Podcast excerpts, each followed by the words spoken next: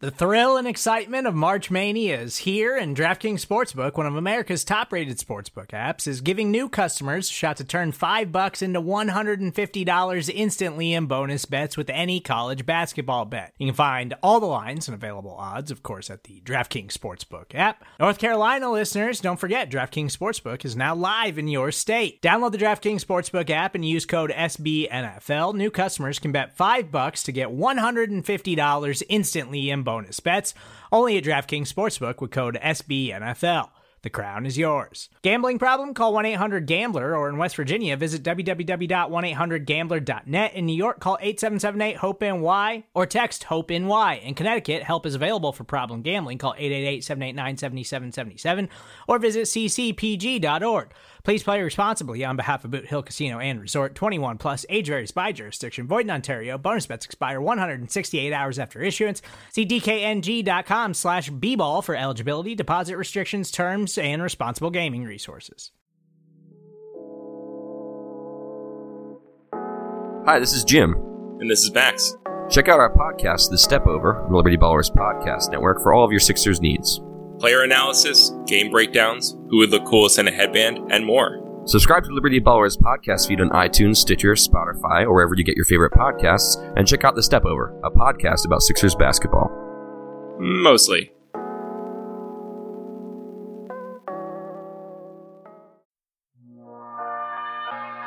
Ladies and gentlemen, can I please have your attention? I've just been handed an urgent and horrifying news story, and I need all of you to stop what you're doing and listen. Hello, Bleeding Green Nation, and welcome back to BGN Radio. This is episode number 10. I'm John Stolnis from bleedinggreennation.com. You can follow me on Twitter at John Stolnis, and I'm joined, of course, for this Eagles Colts preview by the brains behind the operation at bleedinggreennation.com, the great Brandon Lee Gowton, BLG. Good morning, pal. How are you? Good morning, John. It is a good morning because it is almost Eagles game day, and it is almost Eagles game day with Carson Wentz back Yes. under center. This is the first podcast you and I are doing since Carson Wentz is back. It feels good. I'm excited for Sunday, John.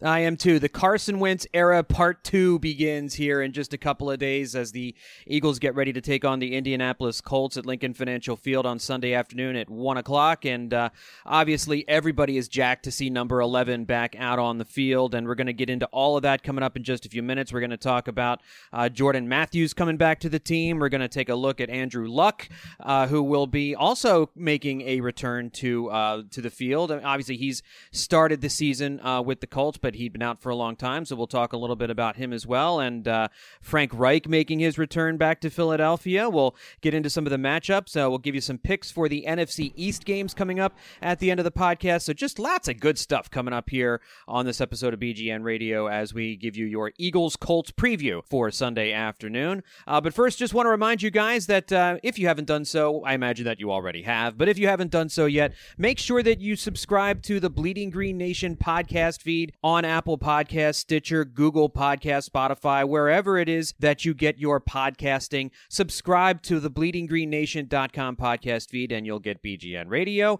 You'll get the Kist and Solak show. Uh, I know that uh, this week we've been posting uh, the Doug Pederson news conferences and the Doug and the uh, um, the the coaches news conferences, and really just you're gonna miss a lot if you don't subscribe to Bleeding Green Nation's podcast feed. So you want to make sure that you do that.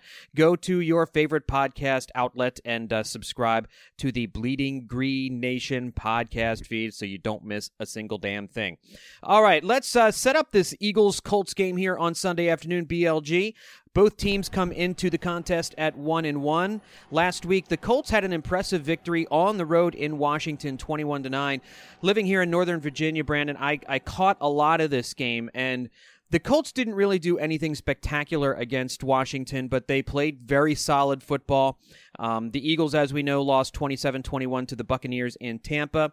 Uh, the last time that the Eagles faced Andrew Luck and the Colts was in September of 2014. Mm. So quite a while ago. Eagles won 30 to 27. Uh, Luck did not have, they really held Luck in check in this game. He went 20 of 34 for only 172 yards, 5.06 yards per attempt. He did throw for three touchdowns and had an interception with a QB rating of 89.3. But I remember watching that game, and this was when Luck was at the height of his powers, and the Eagles defense really kind of shut him down in that particular contest. But obviously, a lot has changed over the last three years. And when the uh, when the Colts come into town here in Philadelphia, the Eagles will welcome back a couple of pals from last year's Super Bowl team.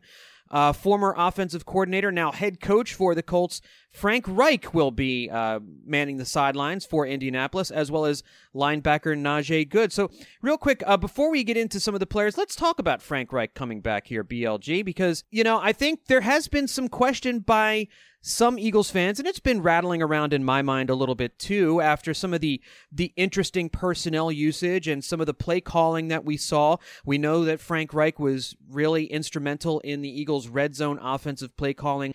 I've been wondering all week, you know, how much the team is missing a guy like Reich, how much they're missing having him and John DeFilippo, by the way, but how much Reich's voice in that coach's room really had an impact on the team last year, and how much they're missing him. What do you think the, the, the absence of Frank Reich has had on the Eagles so far here this season? It's certainly a fair question. Uh, first of all, I'd just like to say I feel like the Colts are maybe my second favorite AFC team now behind the Jets. I, I, am rooting for Frank Reich in Indianapolis. I obviously feel like, you know, the Colts kind of get a raw deal. They did get a raw deal, not kind of, with Josh McDaniels, you know, just leaving them at the altar. But I think ultimately yep. it might have been better for them because I think Frank Reich is a really good coach and he's a good play caller. I think uh, in talking with some of the Colts fans from over at Stampede Blue, they've been really impressed by him so far. It's kind of nice to see after going through some some tough times there uh, and kind of just organizational chaos. So. Yeah. It's mm-hmm. good to, to, for and Frank Reich obviously was there before, so it's kind of nice for him to go back and and get situated there. Um, as far as the impact goes, with the Eagles missing him in John DeFilippo, I still think it's too early to say, just because look what the Eagles are dealing with here at the skill positions. Oh, yeah. it's it's so bad. Again, Ben and I talked about this on the uh, BGN Radio post game show, but when you have Kamar Aiken playing 78% of their offensive Ugh. snaps. You're without Ugh. three of your top four receivers now because Alshon Jeffery still isn't playing. He's likely not to go this week. He's still been limited in practice. Mm-hmm. I think he's either returning next week or the week after that. Mike Wallace is out until at least after week 10. He's on IR now. Mm. Mack Hollins is also on IR. So you're without three of your top four receivers.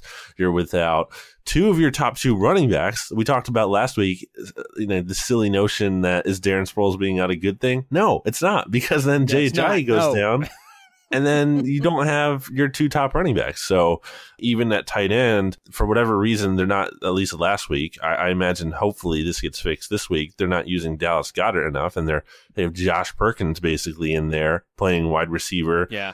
I mean, it's just, that's just not mind blowing. You're not going to win games when Kamar Aiken and Josh Perkins are getting 12 targets. Like, so, so I think this is kind of an interesting part of where, oh, Frank Reich knows these plays that can kind of get overblown because the Eagles mm-hmm. also know Frank Reich's weaknesses. So that it right, goes both right. sides. But I feel like a week where scheme could be maybe a little bit more important than usual, just because the Eagles lack the talent. Maybe Frank Reich knowing the scheme, like Doug Pederson's going to be just able to come in here and totally out scheme him. Like they're gonna, you know, it's more gonna be like a division game in that sense. And Doug was even talking about that because not only do Frank does Frank Reich know the Eagles offense, uh, and and the Eagles know Frank Reich, but Matt Eberflus, who is the Colts defensive coordinator, he comes from the Cowboys. So Doug Pederson mentioned that as well. They kind of have a familiarity oh. with that defense as well in that system that the Cowboys like to run. So I think in maybe some ways that could it could almost be like a divisional game in the sense that these two opponents know each other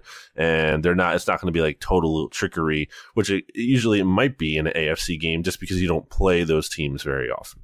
I, I submit to you that Mike Eberflus is one of the great names in the NFL. I mean, that's just that's outstanding. Um, no, but that's that's that's well taken. That's an interesting point about uh, about it being like a division game, and I, I thinking more about it, that that's absolutely true because you do have that familiarity. Usually, when an AFC opponent comes into Philadelphia, or you know an NFC team goes to an AFC team, a team maybe you see once every three years, there obviously is not that kind of institutional knowledge from that both teams share of one another. But you're right; it does go both ways. It's a two way street. Pederson knows what Reich likes to do. Reich knows what Pederson likes to do, and you know it'll be interesting to see how you know we've seen that Pederson is able to install wrinkles you know, and, and do things differently based on the matchup. And so it'll be interesting to see what he has in store for uh, his uh, his old offensive coordinator as he comes into Philadelphia. And the Eagles entered this game as six point favorites. Uh, we'll talk about the game uh, and give our picks on this game towards the end of the podcast.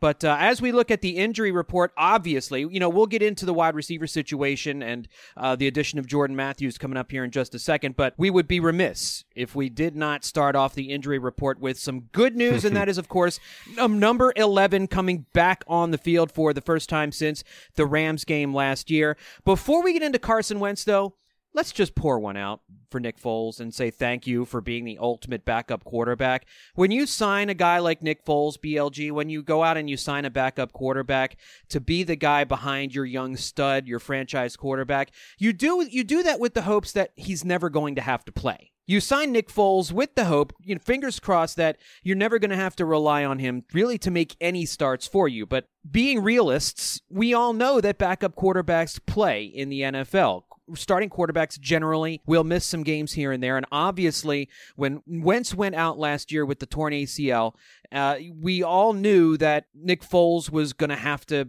step up and pull a Jeff Hostetler. And, uh, you know, he it's exactly what he did. He actually went above and beyond pulling a Jeff Hostetler in, in what he did. And we saw what a magical run that was last year based on his performance to start this season.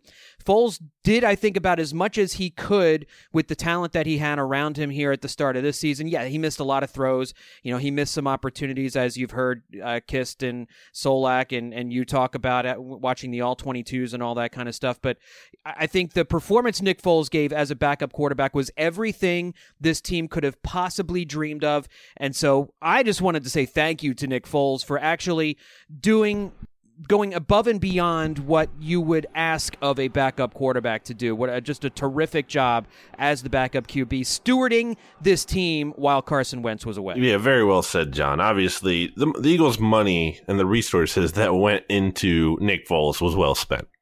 um, Absolutely, very much yep. so. Um, now, obviously, Imagine if it was, imagine if Chase Daniels was still the right, backup. Exactly. You know what I mean? Like exactly. um, so it, look, there is a frustrating or a, a, case to be made that you know keeping him around for two games. That like, so what do you think the value is of of keeping Nick Foles around this year, especially if he only plays two games? Like, if you had to trade a draft pick to get that, you know what I'm saying? Like, what would you trade to get that? Yeah. I don't. I don't think it's like a ton, especially given how he played. But I mean, that's not that's not exactly how the situation works. So m- my point here is that I'm thankful for what Nick Foles did very much, but I am also very, very excited to watch Carson Wentz play football again because not only is Carson Wentz better, he's just more fun to watch, like by a lot, like significantly. Yeah. I just yeah. Nick Foles is not aesthetically pleasing to me. I've always said that, and and that's maybe it's a personal preference thing. It's just I'm not having as much fun watching football when I'm watching him play. Obviously, when he's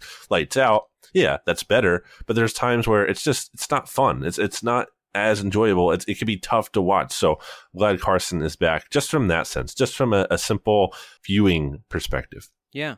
Well, that's I mean that's why people loved Randall so much. I mean, with Wentz, he's a playmaker. Yep you you you you know you, you sit down and you enjoy watching a playmaker. With Carson Wentz you're never out of a game.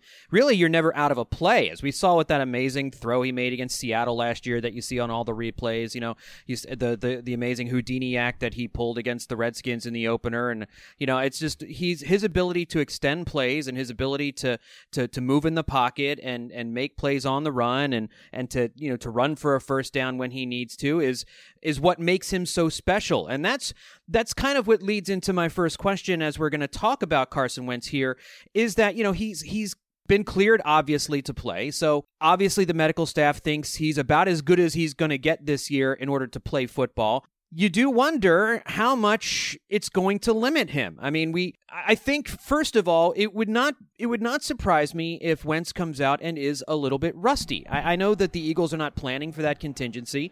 Uh, they're planning for Carson Wentz to be Carson Wentz, but I think expectations for me are set in such a way that I don't expect him to come out and play at the MVP level he came out in week 1. I mean, he came out last last year in week 1 playing at an MVP level. Out of the gate, right from the start, came out playing like an MVP. I'm not so sure we're going to see that right off the bat. We might, because Wentz is pretty incredible, but I think it would not at all surprise me if we see Carson Wentz come out and be a little bit rusty with accuracy. He's probably also, BLG, going to be a little bit pumped up getting back out there for the first time in a number of weeks. And it wouldn't surprise me if it takes a quarter, maybe a half, for him to kind of get it under control a little bit. What are your expectations for Wentz uh, at the start of the game here on Sunday? Johnny's going to throw 10 touchdowns in one game. 10 touchdowns. That's fantastic. All right, book it, kids. I'm going to go the other way on this. And look, I think everything you said there is fair. And I think I'd be remiss not to mention the possibility that it could be a slow start or some kind of adjustment period just because look, I mean, he hasn't played since last December. Right. He had an LCL and an ACL tear. He has right. come back to the game earlier than, you know, I'm just saying like Deshaun Watson could take it. Let's just take Deshaun Watson and compare how, you know, he tore his ACL in November last year and, you know, he obviously came back. He was ready for the start of the season, so he came back a little bit earlier than Wentz, but he doesn't look so great. And that doesn't mean Carson won't look great. I feel like he will because I've seen him in practice and he's looked super sharp. Like there's no, there's just been no signs of injury. I've been saying that all mm-hmm. offseason, every podcast yeah. we've done, basically. He's, he's looked sharp. Like the accuracy there is there. The, the velocity is there. The Eagles have even said that his velocity is better than ever based on the tracking they have with their, mm. you know, the sports science and all the, the tools they have there. So I, I don't see why, um, from him, from his perspective, like just ignoring the situation for a second, uh, why I haven't seen things to, to, make me believe from that sense there will be that big period. Although, I mean, look, Carson's had even last year, going back to a season when he was obviously excellent, there were still some issues in the sense of he sails some passes from time to time. Maybe we see some issues mm-hmm. there. Maybe we see some issues that aren't even necessarily so much with him. Just going back to the skill position players. I mean, he's not walking into the best situation here. this is right, not, right. not the most ideal. It's not the worst. It could be worse. The offensive line could be in shambles. Uh, the, you know, you could have a coach who's not a good play caller. Like it could be worse for sure. But I'm but when you are missing your top three of your top four receiving options, you're missing two of your top two running back options likely. It's just it's not the best situation. And for Carson Wentz to have been missing time in the offseason and for Jordan Matthews to not even be on the team, you know, the whole offseason and, and Car- Kamara Aiken also coming into camp late and then getting hurt. Like he hasn't had all the time in the world to work with these guys in terms of right. uh, getting synced up with them. So there could be some issues in that sense, and maybe that makes him look a little worse than you might expect or you might hope for. But that's not necessarily on him. It's just kind of an un, you know, the the crunch of everything and, and the situation around him dictating how he looks. Overall, though, I just think this Colts defense isn't like good enough to prevent him from from having a good day. I think he is going to be juiced to be back in this game and he's going to be amped up. And again, if he looks anything like I saw him look in practice, I think he's going to look pretty good this week. How nervous are you going to be watching him play, though? I mean, like I, am going to be very, very nervous for uh, probably at least, at least, the next few weeks. You know, I, I, probably, I probably won't relax until he takes his first shot. You know, in the in the backfield when he gets sacked or if, if a defender goes low on him a little bit, I'm going to be a little bit nervous every time he runs out of the pocket. And I guess, you know what, more I think about it last year, I was nervous every time he ran out of the pocket last year too, because, you know, it's always precious cargo, you know, don't, please don't hit the precious cargo too hard, you know, but, and we know the NFL is, you know, has jiggered their rules around to protect the quarterback. And, you know, you can argue whether or not that's made football better or worse. You know, some of the, some of the penalties we've seen called on defensive linemen for hitting the quarterback this year have been utterly ridiculous. I yeah, mean, like the Packers game. Oh, uh, it's just it's a textbook tackle, and and how you call a penalty on some of these different plays might just make him wear flags and, and pull the flag for crying out loud. But you know, in, in this case with Carson Wentz coming back, you know, I'm fine with it. You know, put put put him in bubble wrap and you know definitely protect Carson Wentz. And we've seen that Doug Pederson has said that he's not going to come up with a game plan that protects Carson Wentz. You know, he's not going to go easy on Carson. Um, he's gonna he's gonna game plan just like he would if Carson was 100% healthy. What what do you make of that? Uh, uh, uh, I mean, I'm I'm I think that's the way to go. I think that's probably the best way to do it. Because in my experience, when you coach scared, when you when you try to protect your players from injury, a lot of times BLG, that's when players get injured. Yeah, I think that's a good way to put it. I'm not really worried so much about that. I know a lot of people will be, and you will be, and whoever will be, and that's fine. I'm not saying you shouldn't be, but personally, terrified. That's fine. but I think back to last year, and I think maybe we even like the way Carson got hurt. I'm not going to say we forget because we all know, but I, it wasn't necessarily the hit that caused the ACL tear, right? We, I think a lot of people have said it was just the launch, like the, the jumping into yeah. the end zone the way he did. So you know, a hit isn't necessarily going to be the most dangerous thing to him. It, could be just a freak play. And then at that point, like, you know, that's just bad luck. I don't know what he's supposed to do otherwise. You know, do you want him to not, you know, try to go for a touchdown? No. So, uh, right. I think, you know, getting him back in here and, and look, you know, I, I just think it's funny when Carson's like, oh, I'm not going to change how I play. And I don't think everyone gets upset about it, but I think some people do. And they're like, oh, how can he not change? And it's like, well, he was almost an MVP last year. Why would you want him to change how he played? Yeah. If he's playing really good. So, um, the, the, now the caveat with that is I think there are some times where Carson Wentz can obviously protect himself better. We saw it last year in the Panthers game, which obviously a moment I loved, and I think a lot of us loved when he just decided to take Luke Kuechly on or whoever it was, like just head on, and like that's that's awesome to see in some ways because you know your quarterback is tough as heck, and he will do anything to win, and I love that. But on the same time, you know, maybe don't do that, Carson. Like yeah, maybe that again. Be a little bit smarter about that. There's some times where, more so in his rookie season, and I think an underrated area where he improved from 2016 to 2017 was he was just taking some unnecessary shots, especially running along the sideline even like almost like running out of bounds behind the line of scrimmage and also getting like tackled while doing it. Like just throw the ball away. Like, just get, like that's all you, you all you have to do is throw the ball right at the sideline. Like you're right there. Just do it. And yeah. he got a little bit better at that last year. So hopefully, um, you know, that continues to show that he is getting better at protecting himself. Obviously, like, look, guys, it's been on his mind. I'm sure right. it's, you know, he's, he knows how badly he wanted to be on the field last season and that how he wasn't able to. Like this is very much on his mind. It, I'm sure the coaching staff, the doctors have been drilling it into his head, like, you know, you have to protect yourself. So I'm not worried about it. He's going to have the brace on. Um, it doesn't look like Carson Wentz loves that brace. Just looking at him over the course of the offseason and practices, like I always feel like he's like pulling at it, adjusting it. He's going to be wearing it. He said the the doctors on Wednesday, he's, he's like, well, the doctor said it's best. So he kind of like put it on them uh, that he has to wear it. But overall, I think we're going to see a, a fairly healthy Wentz, and I think we're going to see him be smart. Um, I don't think there's going to be no recklessness. I mean, like, look, um, if he's going to have an opportunity to make a play, I think he's going to go out there and try to do it. I don't think he's going to be totally shy and a different player. Yeah. I believe him when he says that he is not going to change his game. Well, and you don't want him to be thinking about it either. You know, the the yeah. idea here is that you want him to be playing like he he's not thinking about his knee Otherwise, he's not going to be effective. You know, it's, it's he's he's got to be able to play without worrying constantly every time he gets hit. My knee, you know, that's if that's how if you know if that's how he's going to be playing, then he's not ready yet, and obviously that's not the case. So um, you know, one of the things too, now that we're talking about it, you mentioned the fact he's not going to have a whole lot of weapons at his disposal.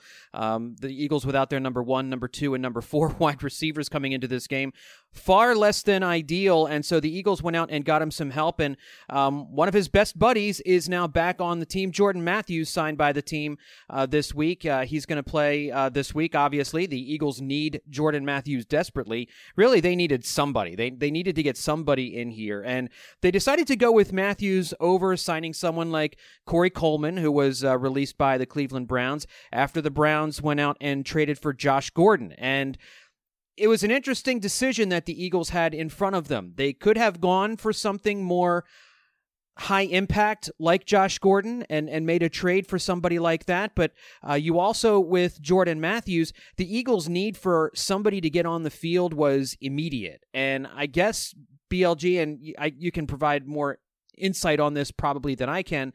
The, the idea here probably to me seems more likely that they needed somebody who knew the offense, who knew the system that Carson would be comfortable with, maybe necessarily over someone who might be more high impact. Is that a fair way to look at the decision to go with Jordan Matthews over somebody else? Yeah, I think that's the perfect way to put it. And I think there's sense in that. I think obviously, you know, the Eagles are playing this week. like it's a very short turnaround from the time that Mike Wallace gets hurt and all of a sudden, you know, they're it's Wednesday already and then they have to prepare for week 3. So they need someone in here uh, you know, Corey Coleman didn't clear waivers until Tuesday night, I think. Um, yeah. So you know, you don't you don't even know because they wanted to bring him. The Eagles wanted to bring him in for a workout last week, but it just didn't happen because he signed with the Patriots before that. Uh, obviously, the Eagles didn't get Josh Gordon. I felt originally like going into Sunday's game because that rumor had well, the news had come out on Saturday evening that the, the Browns were going to be cutting him, and my mm-hmm. first reaction was like, the Eagles don't need this guy. They, you know, I think they're going to get Alshon back. They have Mike Wallace. Nelson Agholor has been good.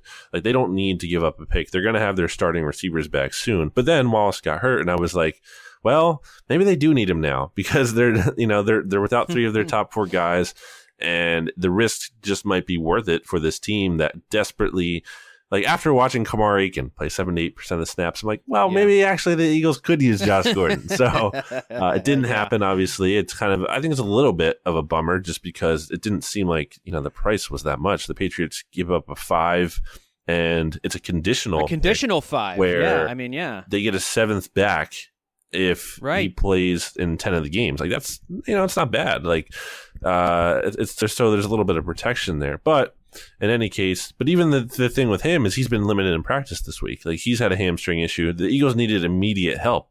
So they got it in Jordan Matthews. Apparently he's healthy after dealing with some injury issues for the past couple years now, really. Um, and there's sense to it. Again, he knows the system.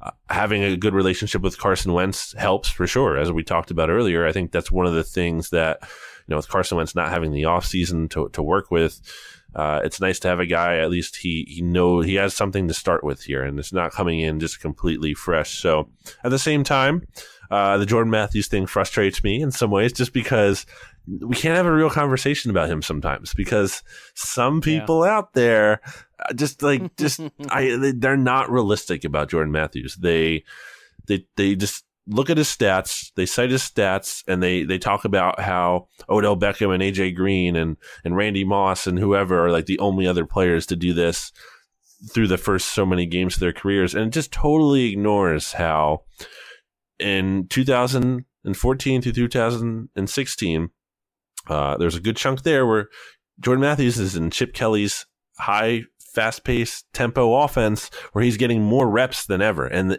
not even just yeah. him, everyone is having career years in the Eagles offense because the Eagles are running more plays. They were getting more volume. So those, those stats aren't, uh, indicative of efficiency. They're volume stats. And to Jordan Matthews' credit, he put them up still. But I mean, when he is just putting up, when he is only your your real viable option, because the, let's not forget how bad the Eagles were at wide receiver in 2016. I'm sure people oh, yeah. can't. Like the the ball has to go somewhere, guys, and he's going to rack up those stats. And again, like Jordan Matthews is a good personality, good locker room guy. I don't hate him personally. It's just I hate the perception of him when we're talking about him in in like we're using those other names I mentioned to say, you know, like, oh, like look at him. He's I know people don't necessarily think he is those players, but I don't know. I just I'm not overly excited about adding him back. I think it's a fine addition. I think it's a little annoying because now you move Nelson Agholor to the outside. And it's not that I don't think mm. Agholor can't do that, but I just I feel like John, like, look how much better the offense got last year when Jordan Matthews was gone. Like, if to me, it felt like, yeah. okay, now you don't have this guy bogging down the offense. Zach Ertz is suddenly a lot better than he's ever been in his career. Nelson Agholor is way better than he's ever been in his career. And now, like, he's back. He's Jordan Matthews is back. He's kind of you know, he's gonna he'll get open. You know, he'll he'll have some production, I'm sure. Uh, with me not being crazy about the signing, he's naturally going to score like three touchdowns on Sunday. In a, you know, like I'm gonna everyone's gonna be like, "Oh, see, it was a great move." So, uh, I mean, there's there, it could have been worse. Like, I'm not going to bash the signing and say they shouldn't have done it, but I think ideally, in an ideal world, they would have signed Jeremy Maclin instead. I just think the only complication there is that you know Jeremy Maclin apparently got hurt uh, training for this season Yeah. to be ready for this season. So I just think he is a more direct replacement because you could have had him come in and he would have immediately filled that Mike Wallace role, and you wouldn't have to move Nelson Agholor around. So I think in an ideal world, that is what would have happened. It's what could happen still. Apparently. Uh, John Clark, Clark had reported that the Eagles plan to work out Jeremy Maclin maybe this week. So we'll see if he eventually comes in here anyway. But for now, I think it's enough where, you know, it's, you know, it was the right move, quote unquote, but it's just not the most exciting move, at least for me. No, it's not exciting, and and Jordan Matthews also has issues with drops, as we if, if maybe everyone's forgotten that, but Jordan Matthews has an issue with dropping the football, and that's not something that you want to see, especially as Carson is coming back. You do know that there Carson does love Jordan Matthews, and so obviously he'll be looking in that direction. But I agree with you with with Agholor moving to the outside. He's clearly better in the slot, but Jordan Matthews is also better in the slot, and so you didn't get an exact Mike Wallace um, replication. But I I also agree with you. I, I don't know that there was a better option if you needed immediate help this week. If you'd gone out and gotten Coleman or Gordon. Uh, obviously, like you said, they have to wait on Maclin until he's a little bit healthier. There just probably wasn't an option out there that there was no great situation here. And I would like to say, okay, well, you know, then just rely on the run game here this week. We've seen the Eagles do that last year in certain games where they came out and they were a running team. I know that was one of the things when Wentz went out last year. We said, we looked at a, a, a number of different games that said, see, the Eagles are multidimensional. It's not just a pass first team. They can rely on the run game when they want to. Unfortunately, you're looking at Corey Clement as the bell cow here this week if you're going to do that, because as of right now, Jay Ajayi is not going to play, and Darren Sproles is certainly not going to play. So you've got Clement, and the team re-signed uh, Josh Adams, and uh, he, now he's probably going to he's going to be what the number two running back this weekend, right? Well, hopefully, uh, we don't see a ton of Wendell Smallwood because I, what are we doing? Like, what are we doing if we're giving Yeah, I mean, it's come just, on. Like, where are we going with that? There's just, I mean, like Wendell Smallwood is fine at best. Like he's just at best he is fine. It's not a terrible. It's not the worst thing in the world to give him carries, but it's not a good thing. And honestly, I want to see Corey get a lot of touches this week. Like I know Doug doesn't love to rotate the running backs or Deuce or whoever you want to put it on, but we need to see a lot of Corey because when Corey Clement touches the ball good things happen. Like we saw that against the Bucks. They Uh, do. I want to see more of that, especially with it looking like Jay Ajayi and Darren Sproles won't be playing. Just give him a shot to be that lead guy this week. Why not? Like, do you really want to get Wendell Smallwood involved? No. Uh, do I want to see Josh Adams get a couple touches? Sure, because I thought at times in the preseason, obviously in the last preseason game, he didn't look as good, but I also would argue that you know he's playing with, in addition to facing backups, he's also playing with a bunch of third string offensive linemen and, and, and such. I thought he looked a little bit better earlier in the preseason. So, uh, but again, right there, we're only talking about like, I still want to only see him for like what, five carries at most. Uh, and yeah. I don't really, I honestly just don't want to see Smallwood at all. I just don't, just, I just don't. No, I know. Um, I'm with you. but I, I do want to see Yeah. Corey get a lot of touches in this game because I think he can really be one of their best weapons. Again, like anytime the Eagles have given this guy a shot, good things happen. Why not use him more? I know maybe he doesn't like in. I, don't, I want to say like he doesn't project to be a lead back, but I don't know. Why not? Like just give him the opportunity this week. Well, he didn't project to be what he, He is. is. now, BLG. You know, I mean, he's he's already surpassed. yeah, so why not give him all these chances this week when because it's just going to be disappointing because I just I think back to last week when they ran that third and eleven draw with Wendell Smallwood. Like, what are they doing there? Like, I just why Doug? Like, Yeah. why? Ugh. Like, if you're going to do that play, maybe use like your best running back. I don't know. I just disappointing. Yeah, I know. yeah, I mean, I don't, I, I don't, I didn't have a problem with that play call as much as other people did because I, I think on third and long, sometimes the draw play works. You know, you see, you see that sometimes with a, a run play on a third and long. Defenses are sagging back. You've got the the corners playing back. You know, you've got you've got a team in nickel or in dime, and maybe you you, you sneak the running back through. But if you're going to do that, use your use your the more dynamic player. Uh, using Wendell Smallwood in that situation is too Yeah. smart by half. You know, it's it, I, I- that one that one didn't make any sense to me. I didn't hate that play call. I just hated the personnel usage, and that was that went with a lot of the personnel usage that the Eagles used last week in Tampa, which I know uh, we're going to kind of get into here in just a second. One last injury thing, and let's let's kind of let's move on this um, pretty quickly here. How is Jason Peters looking in practice this week? Because we saw that he missed some time during the game last week. He was kind of in and out of the game at different points. And we know how important Jason Peters is, especially because we we want him to be protecting Carson Wentz's blind side this week against the Colts. How healthy is Peters? Is he he's, he's the injury that no one really talks about because of all the issues going on at wide receiver and running back. Is there a lot to be worried about with Peters? It's interesting because after the game on Sunday, Jason Peters had talked about how he kind of suffered the quad on the last day of practice leading up to the Bucks game, like the last play of practice leading up to the Bucks game, which is unfortunate, but Yeah. um, had to leave the game early. We, it's not something we haven't seen from him before.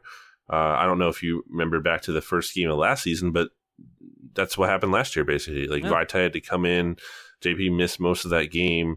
It's kind of just where Jason Peters is at in his career, where you know he'll start the game like he's he's going to play most of the games, you know, barring some kind of catastrophic injury like he suffered last year. But you don't know how long he's always going to remain in the game because yeah. he's had some nagging issues, and hopefully uh, that doesn't prove to be an issue this week. It doesn't sound like he's not going to start. I know that's a double negative there, but Doug Pederson said he will be starting. He's been limited in practice, so that's better than not practicing at all for sure.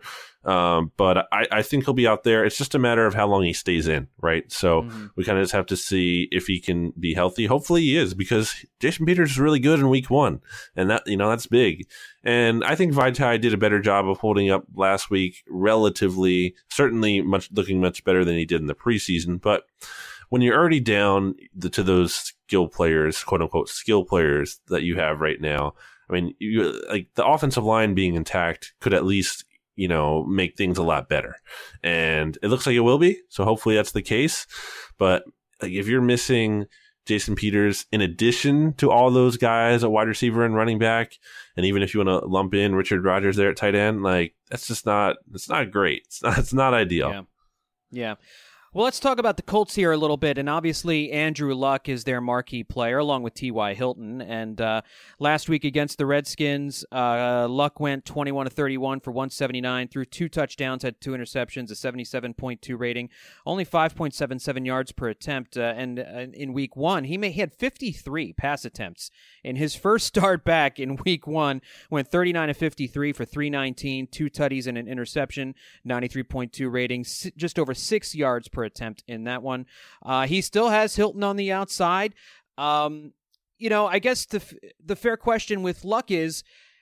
How good is he? Like, is this going to be the same quarterback that was so dominant? We know that, um, you know, before he got hurt, we, we saw with Luck in these first couple of weeks that they have not been stretching the field with him. It's been more of a, an intermediate uh, type offense. Quick releases, uh, getting the ball out quickly. Uh, Andrew Luck not really pushing the ball down down the field just yet. What, what kind of things are you expecting from the Colts offense and Andrew Luck based on what we've seen from the first couple weeks from those guys? Yeah, and talking to some of the Colts writers, they feel like they see signs of the same Andrew Luck, of course, before the injury. But you just said it there, John. If Andrew Luck is 100% back to what he used to be, I mean, are the Colts running the offense they are now? Like, is that the case? You know, like this this short passing game, this quick passing Right. game. I think there's you know something to that there. Um, I- think Andrew Luck is obviously a, a very good player when he is healthy. So, uh, but I, I just don't I don't fully buy that he is exactly the same as he was before after that layoff and everything. Um, I'm not I'm not like scared of him necessarily, if that's fair to say. Uh, Yeah. How do you feel about that? Yeah, I'm I'm not terribly scared either because we haven't seen him push the ball down the field. I, I think the name scares me as much as anything else right now. And T.Y. Hilton scares me. Obviously, we saw what DeSean Jackson did to the Eagles this week, uh, last week, and we saw the secondary have an issue covering some of these receivers, and tackling was obviously an issue. Uh, we saw, I mean, it, it, will be better with the Eagles defense at home this week. Mm-hmm. We know the offen- the the splits, but the, the home road splits with the Eagles defense right now, and it's not good, but they'll be back home. And so you'd like to think that the Eagles home crowd will be able to make life a little bit more difficult for Andrew Luck. But I watched Luck play against Washington last week, and he looked very confident back there. But they are going with a lot of quick stuff, a lot of intermediate stuff.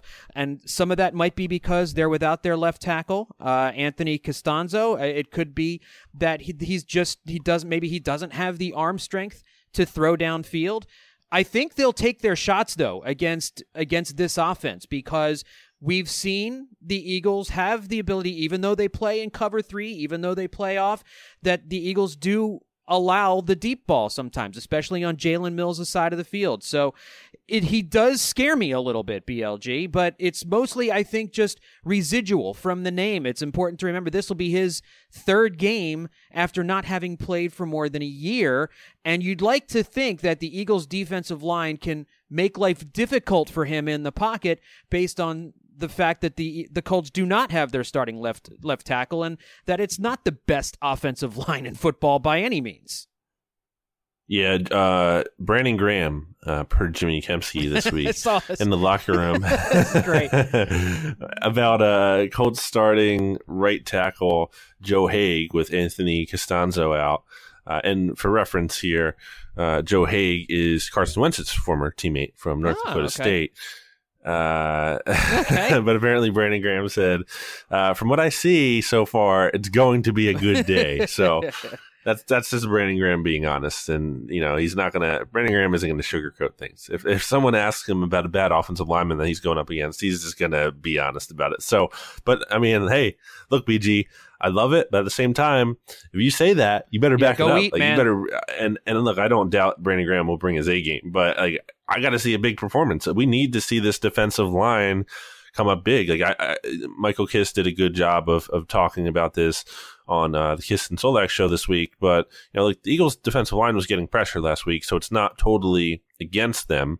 Uh, Ryan Fitzpatrick was getting the ball out even faster last week than he was against the Saints in Week One, which is pretty crazy. And the Eagles still managed to get more pressure than the Saints did, even knowing that. So I'm not saying the defensive line hasn't produced, but they're going to need another big game this week. Like they're going to need to make an impact play. That's something we didn't see last week. We had, we saw Fletcher Cox sack Ryan Fitzpatrick early on, and that was great. But after that, we didn't see like we need to see a strip sack. We need to see uh, you know, the, the defensive line force Andrew Luck into a bad throw at some point. Like we're going to need the defense to come up big. I have confidence they will do that in some capacity. You had mentioned the, the home road splits being very real. I don't know what that is, yeah. John. Jim Schwartz doesn't seem to know what it is. He was asked about it this week.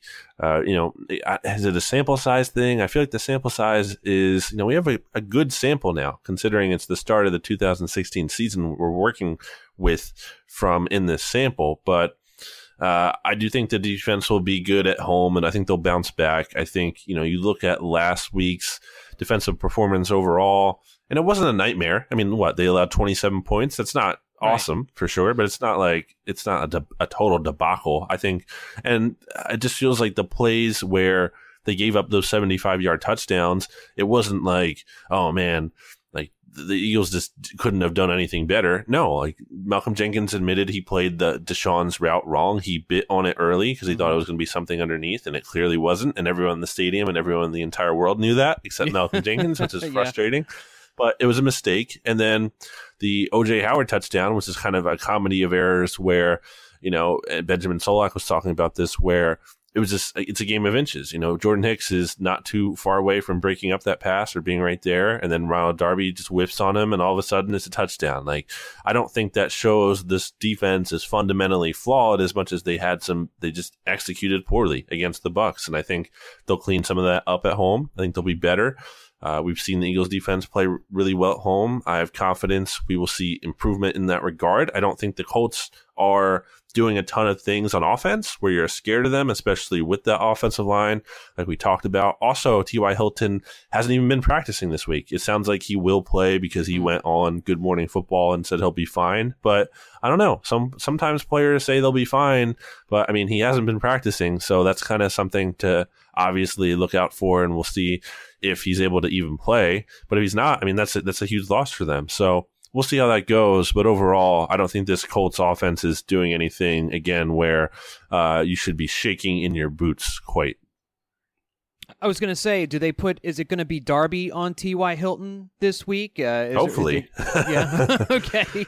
Uh, the other thing the Colts have, they have a couple of good tight ends uh, that uh, that that can make some plays. You have uh, uh, Eric Ebron, um, who who is a pretty good pass catcher himself, uh, and Jack Doyle, who can also make some plays. And you know, OJ Howard had a big game against the Eagles last week. Obviously, a lot of that came on the one the, the one broken tackle, uh, long touchdown. But uh, OJ Howard, a very talented tight end, and you've got two pretty talented tight ends. They might not be prolific tight ends, but very solid pass catching options for the Colts here.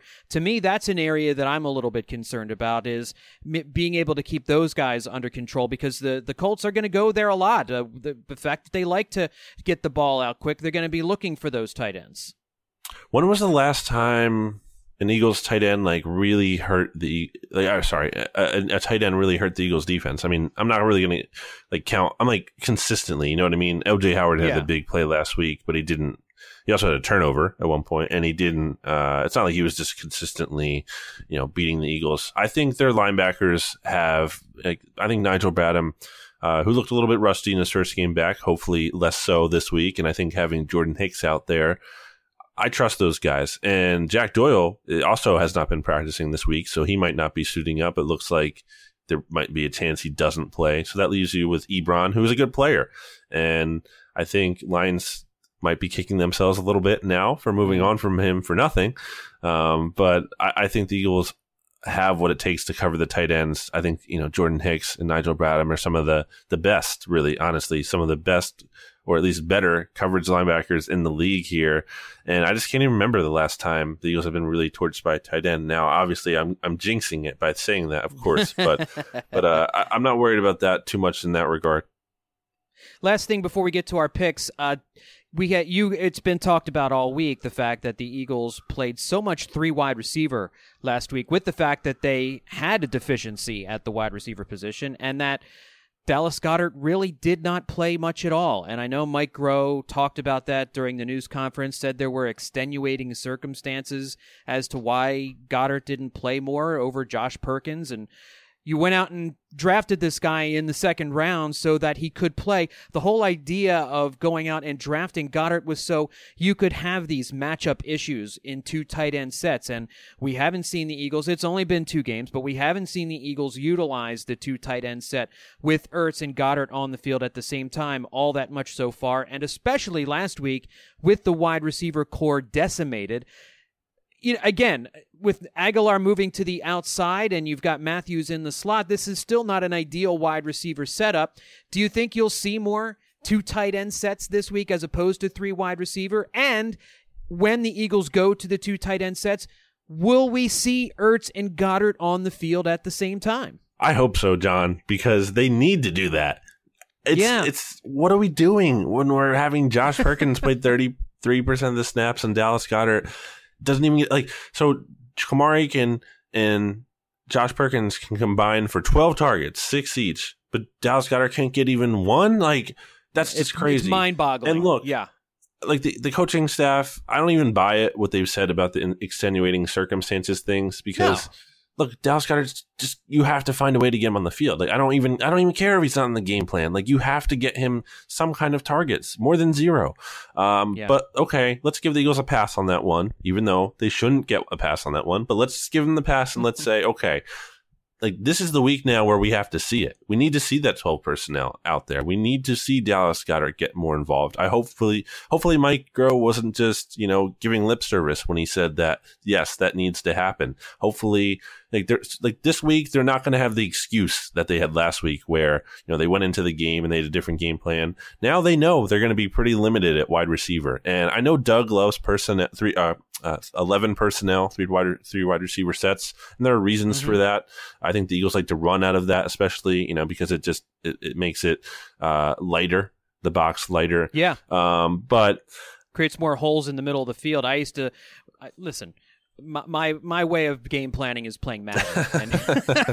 I I love running out of three and four wide receiver sets because it's just there's huge there's generally fewer big bodies in the middle of the field when you do that. Right, but it's just I, I hope we're not in a situation where Jordan Matthews is coming in and he's getting like a ton of playing time right out of the gate, even though he has familiarity. But then like Dallas Goedert's getting 13% of the snaps. Like that's that's pretty frustrating to see that. I know yeah. rookie tight ends take time to adjust to the league. I've been saying that all off season. It's part of why I, I wasn't totally I wasn't out on Dallas Goedert as the pick, but I just you know that was if I'm making a list of pros and cons, that was one of the cons that rookie tight ends take time to develop here. I'm not ex- like I'm not mm-hmm. asking for the Eagles to play him and you know him to be the savior of the offense or he's going to be the difference maker. Like if he had played, the Eagles would have beaten the Bucks last week. That's not what I'm saying. But there has to be something between that and him getting zero targets. Like that's just not okay. Yeah. Like they need to get him involved this week. It will be malpractice if they do not find a way to get him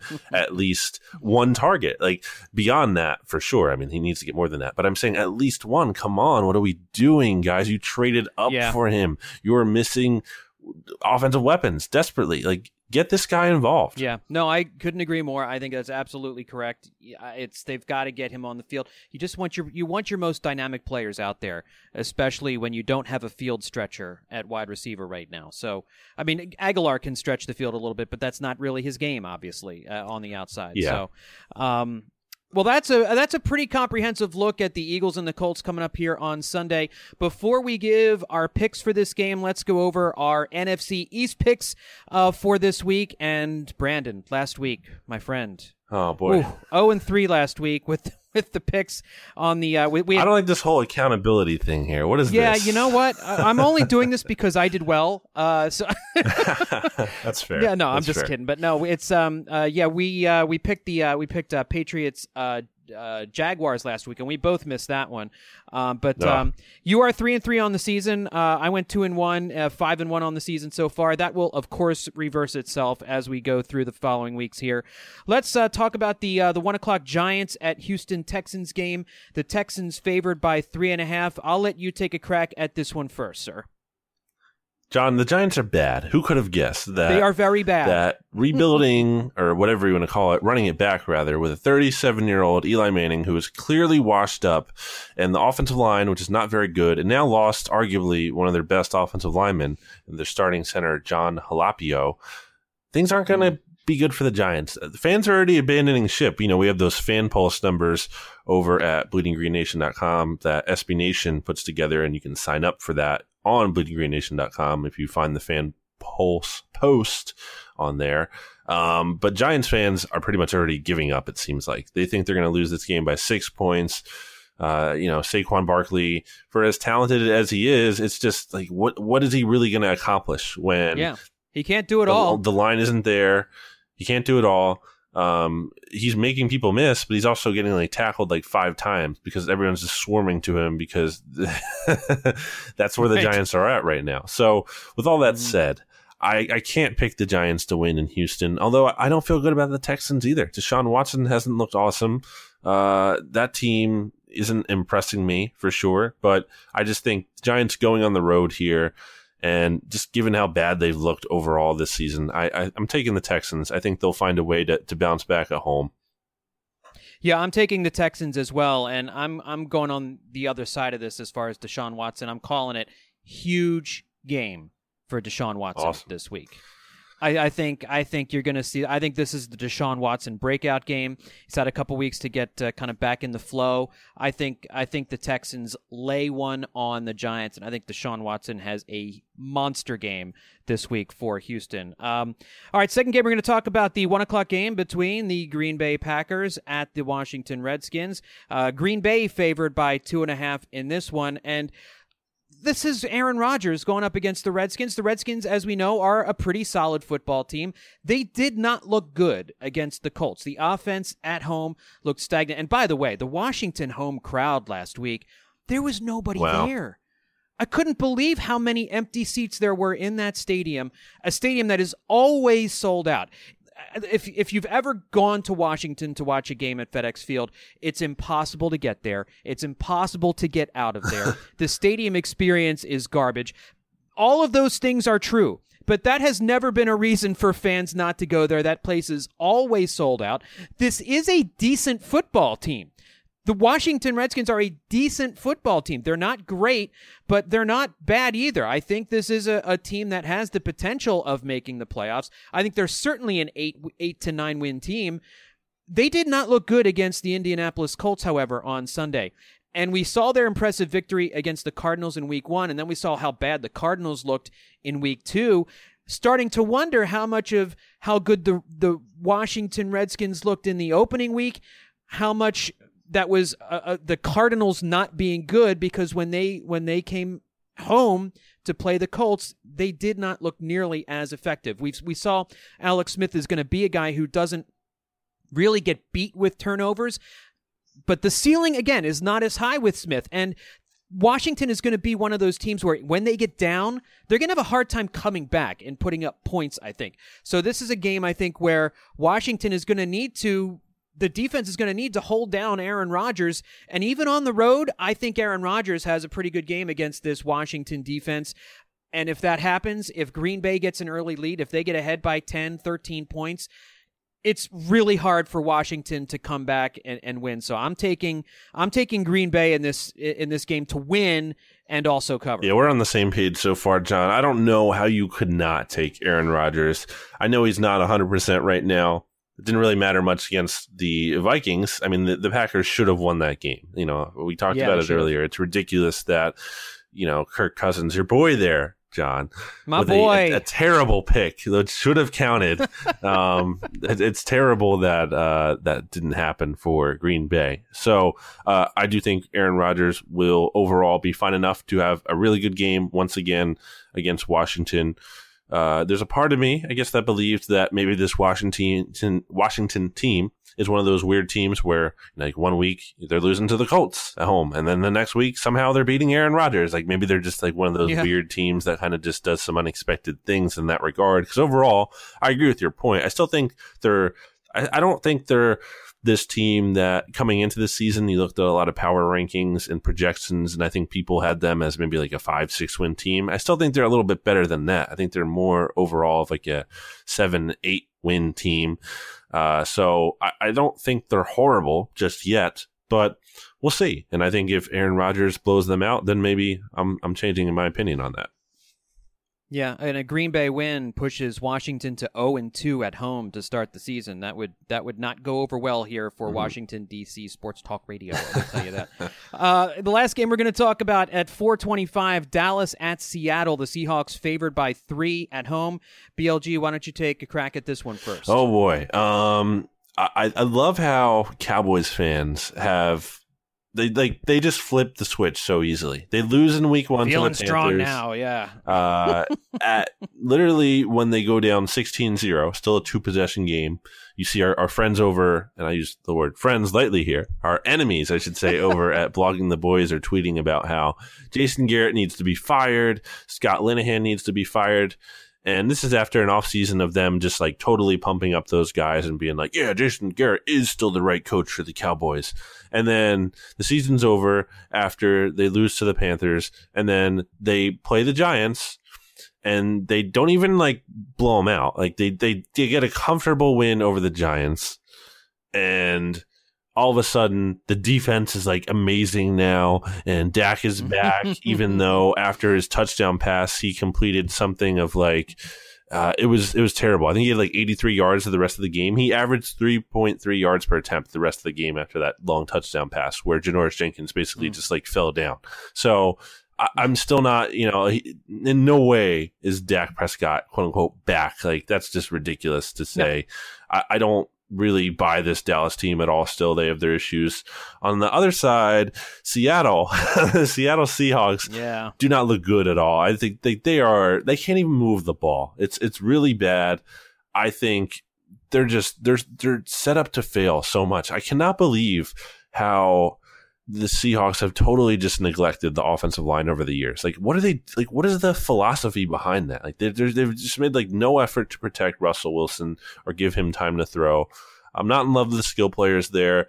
Brian Schottenheimer. Then like why? Why is that your hire? Like that could be the, the, the least inspiring hire you could possibly make for an offensive coordinator. A guy who has clearly just gotten by in his last name and has just not been productive or very good at the NFL level. Now, with that said, once again, I just think Seattle is. I mean, I don't. It's not even. I think they have been really good at home. They're not the same team they used to be, so it's not the same exact situation. Obviously, the defense isn't as good either. It's a shell of itself.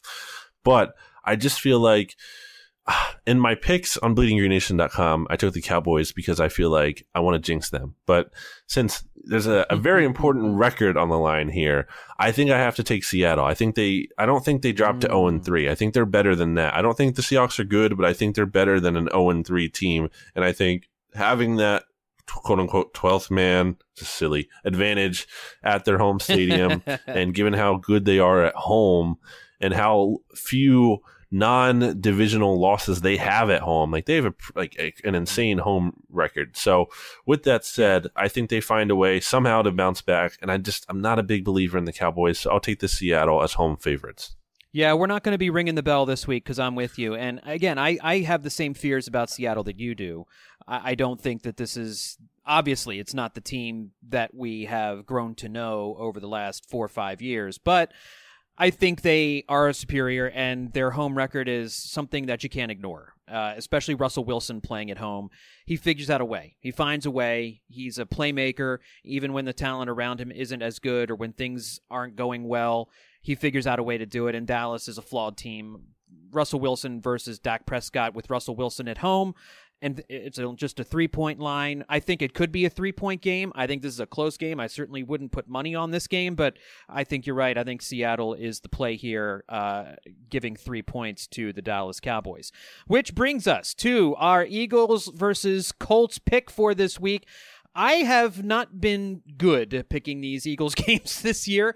Uh, I'm 0 2 on Eagles games. I had them losing the first game and winning last week. And I got to tell you, BLG, I don't have a strong feeling one way or the other with this one. The Eagles are favored by six points. The way they played against Tampa on the road makes me feel like that line is a little bit high with Andrew Luck coming in here. But what do you think with the Eagles favored by six hosting Indianapolis this Sunday? There's a part of me that feels like the Eagles could just smack this Colts team. Carson mm. Wentz is coming back. I think the energy is going to be great. I think again the Eagles just play so well at home. I feel like this could be like, oh wow, like Carson Wentz is back, and this team is different now.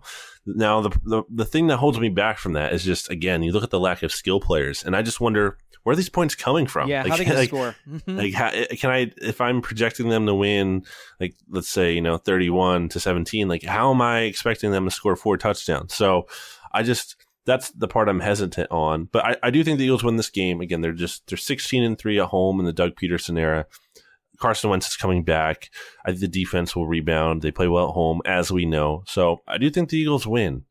Uh, I think I'm gonna say 24 to to 13. I think they Hmm. they score three touchdowns. Maybe one of them is a defensive touchdown somehow. Mhm, mhm. Um, but and I do think they win fairly comfortably. I, I could see it being a close game just because we talked about the earlier about the whole. It's almost like a division game in some senses and the familiarity. But I just I, I have this feeling like I, last year. I know it's very anecdotal and very maybe silly, but I, I just had a feeling about certain games, and I would always Mhm. tweet out, "Eagles are going to get that W early in the morning." When I felt that way, and they never lost when I did that. And I just have that feeling this week. So maybe that's going to lead me wrong. Hopefully not. But I just I feel like the Eagles are going to win this game, and I feel like it's going to be great. Everyone's going to be like, "Yes, Carson's back. Uh, let's put that Bucs game behind us." It's almost a whole new season. So hopefully that's the case. Yeah, I'm glad you have that feeling. I just don't have that feeling yet because I don't know what we're going to see from Wentz.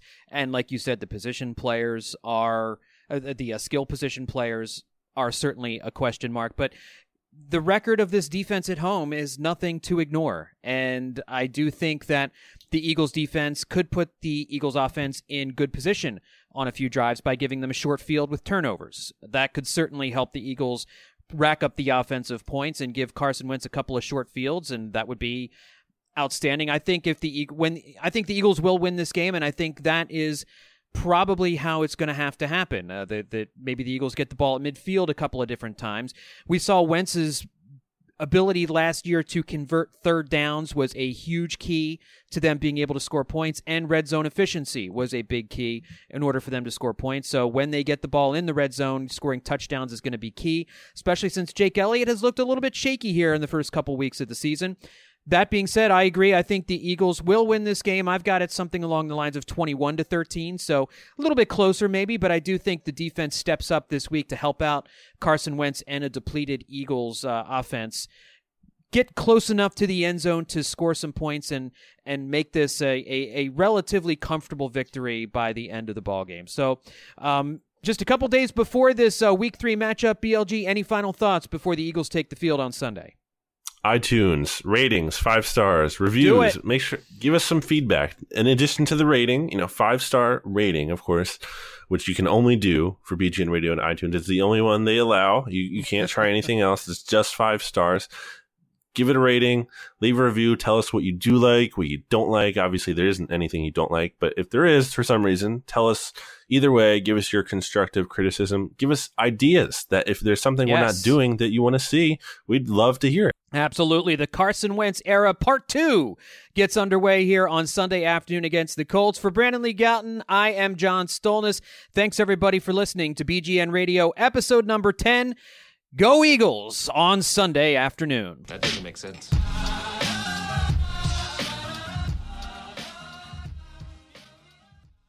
Hello, I'm Ashley Carman. I'm Kaitlyn Tiffany. We're the hosts of Why'd You Push That Button, the Verge's show about all the choices technology forces us to make. We're back for season three, talking about questions like why do you delete your tweets? And why do you type in lowercase letters that make you seem like a serial killer? and why are you on an exclusive dating app? You're not that special. We're releasing a new episode every Wednesday, and you can find us anywhere you typically find podcasts, which is Apple Podcasts, Google Podcasts, Pocket Casts. So go ahead and subscribe and check us out.